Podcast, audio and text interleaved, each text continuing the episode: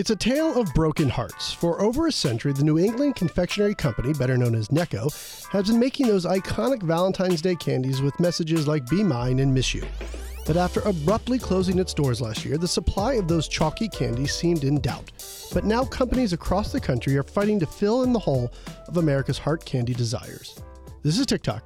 I'm David Meyers. Joining me today is TicToc's Alexis Benveniste, who recently wrote about Necco's absence from this year's Valentine's for Bloomberg News. Thanks for doing this, Alexis. Thanks for having me. So I think everyone is familiar with those little chalky candy hearts that Necco made, but they don't know much else about the company, and it's really vast and rich history. So take us back and tell us about Necco's origins. So, Necco is the New England Confectionery Company, and it's basically a company that's a result of a bunch of smaller candy companies in the Boston area that merged together around the time of the Civil War. And and it also isn't just known for those little candies because you said it merged with other companies. So what are some of the other brands uh, that people might might have been familiar with? So they were also known for their Mary Janes, their Clark bars, and the iconic Necco wafers, which actually date back to as far as 1847 in Wow. terms of the recipe. So you have this very old, respected, well-known company, and this takes us to just about before Halloween of uh, 2018, and Necco shuts down its operations. What happened to this company? So Necco was having a lot of issues. They went bankrupt. Uh, they had bad management, excessive debt, and there were rats on the factory floor at the Necco facilities. And so it just couldn't operate anymore. Bad management. So did they shut down and complete out of operation, or were they bought by another conglomerate? So Spangler Candy Company was quick to step in and send out a press release, kind of playing off of the "Miss You, We'll Be Back" mentality that is included on the conversation hearts that Necco's known for around Valentine's Day. But they were quick to step in and say that they were going to take over both the Necco wafers and the Sweethearts, but that won't be back until Valentine's Day 2020. So today is Valentine's Day, and does that mean since they won't be back till next year, we are living in a world without candy hearts that say "Be mine" and "I love you" and "Miss you"? So the candy hearts are still on the shelves. There are a few options. Brach's has actually been making conversation hearts through Ferrara Candy Company for 60 years. They didn't make as many as Necco did, so they're not as well known, but they are still incredibly well known candy company. There are also options like Sweet Tarts, which obviously doesn't have the same kind of chalky, over sugared taste. It's a little more tart and sour, but there are other options for heart shaped Valentine's Day candy this Valentine's Day. So we can still go to the store last minute and, and get some of those. But this closure of Necco, it, it did impact a lot of people. And you spoke to one of them who had a small business and, like I said, relied heavily on Necco. So what did she do? Tell us about this woman and what happened to her. So we spoke to this woman, Sarah Hannington, who is a small business owner in Clearwater, Florida, for a company called MyCustomCandy.com. And she actually relied on Necco to supply as many as 40,000 pounds of conversation hearts. She does custom printing, so she works with brands and different people that want um, custom sayings or custom logos or images on candy. And she doesn't just work with the hearts, but Valentine's Day has always been a really big sales season for her. Uh, so she basically, when she found out that Necco went bankrupt, she took matters into her own hands and decided that she needed to find a way to have the conversation hearts to still have in her inventory so she could print them for other people. So she had over 44 conversations with people trying to figure out if they could help her manufacture the hearts, what that would look like. She talked to people in China, and she ultimately decided that she'd be the best person to make them, and so she made them herself. And she bought the heart shaped molds and all of the tools, and by December 2018, she was up and running and ready to go. And how have sales been for her since Necco's collapse and her taking matters into her own hand? So Sarah told us that she had a 36% increase in sales this year just as a result of not having Necco on the market and having people come to her who maybe wouldn't have been her customers in the first place because they just relied on Necco. So, Alexis, as her sales grew off this uh, idea, what did she do to continue the momentum on this? Because obviously everyone knows these little hearts. So, how did she tap into tap into that?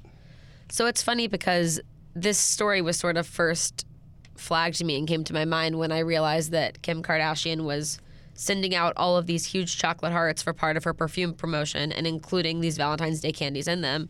And it was funny because Necco obviously without them being on the market it was definitely interesting to try to think about where are these even coming from.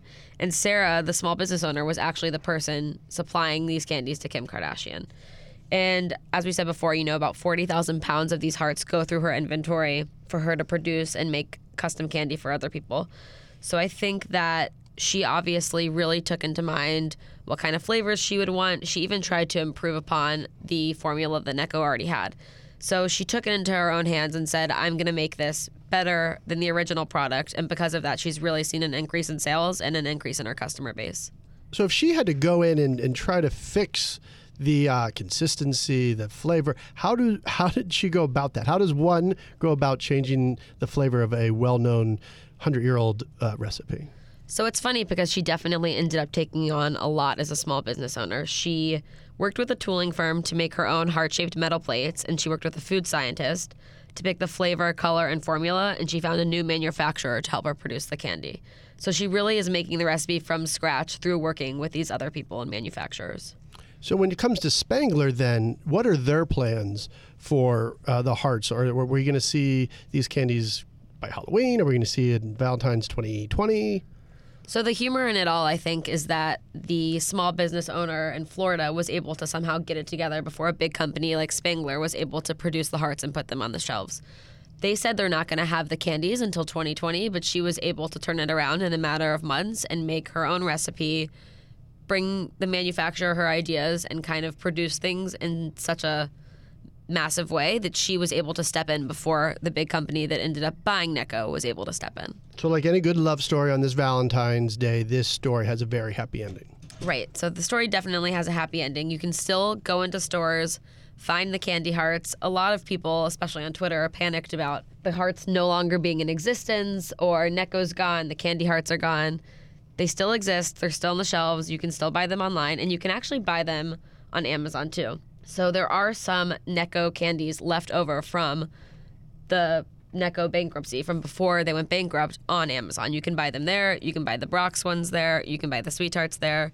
And you can also buy through Sarah's website, but she said that she's definitely going to be back ordered a little bit based off of how many customers she's had this season. Sarah stepped into the void, um, as did other candy companies. Whom else you really started filling the shelves out there with these hearts with messages on them? So it's funny because when people think of the Valentine's Day hearts, they definitely think of Necco, but Brach's has actually been making these candies for almost 60 years. And so it's a funny place for Brach's to be in because they're used to making these candies. They've been doing them all along, but they actually produced 10% more this year compared to last year because they're filling the void that Necco's left by going bankrupt. And their sales have gone up by 11%. So it doesn't taste the exact same. It doesn't look the exact same. And people who are Necco fans know when they see a Necco candy. And so that's part of the heartbreak, no pun intended, that ensued when people realized that they were out of business. And Sarah, as we were saying before, she actually said that as the news was breaking out, they were getting messages like, Do you guys have any candy hearts left? And she said she actually got requests from all over the world because you really couldn't find it anywhere. And that's where she realized she had to step in and Brach's sort of knew by nature when they saw the Necco news that it was time for them to step in and also help fill the void because it would be great for their sales. And customers would definitely be looking for that candy on Valentine's Day anyway. Alexis, thanks so much. Thanks for having me. Make sure to follow Alexis on Twitter. She's at APBenven. That's a TicToc for today. Thanks for listening, and please head on over to iTunes and let us know what you think. I'm David Meyers. You can follow me on Twitter at David F. Meyers, and you get all your updates 24 7 at TicToc.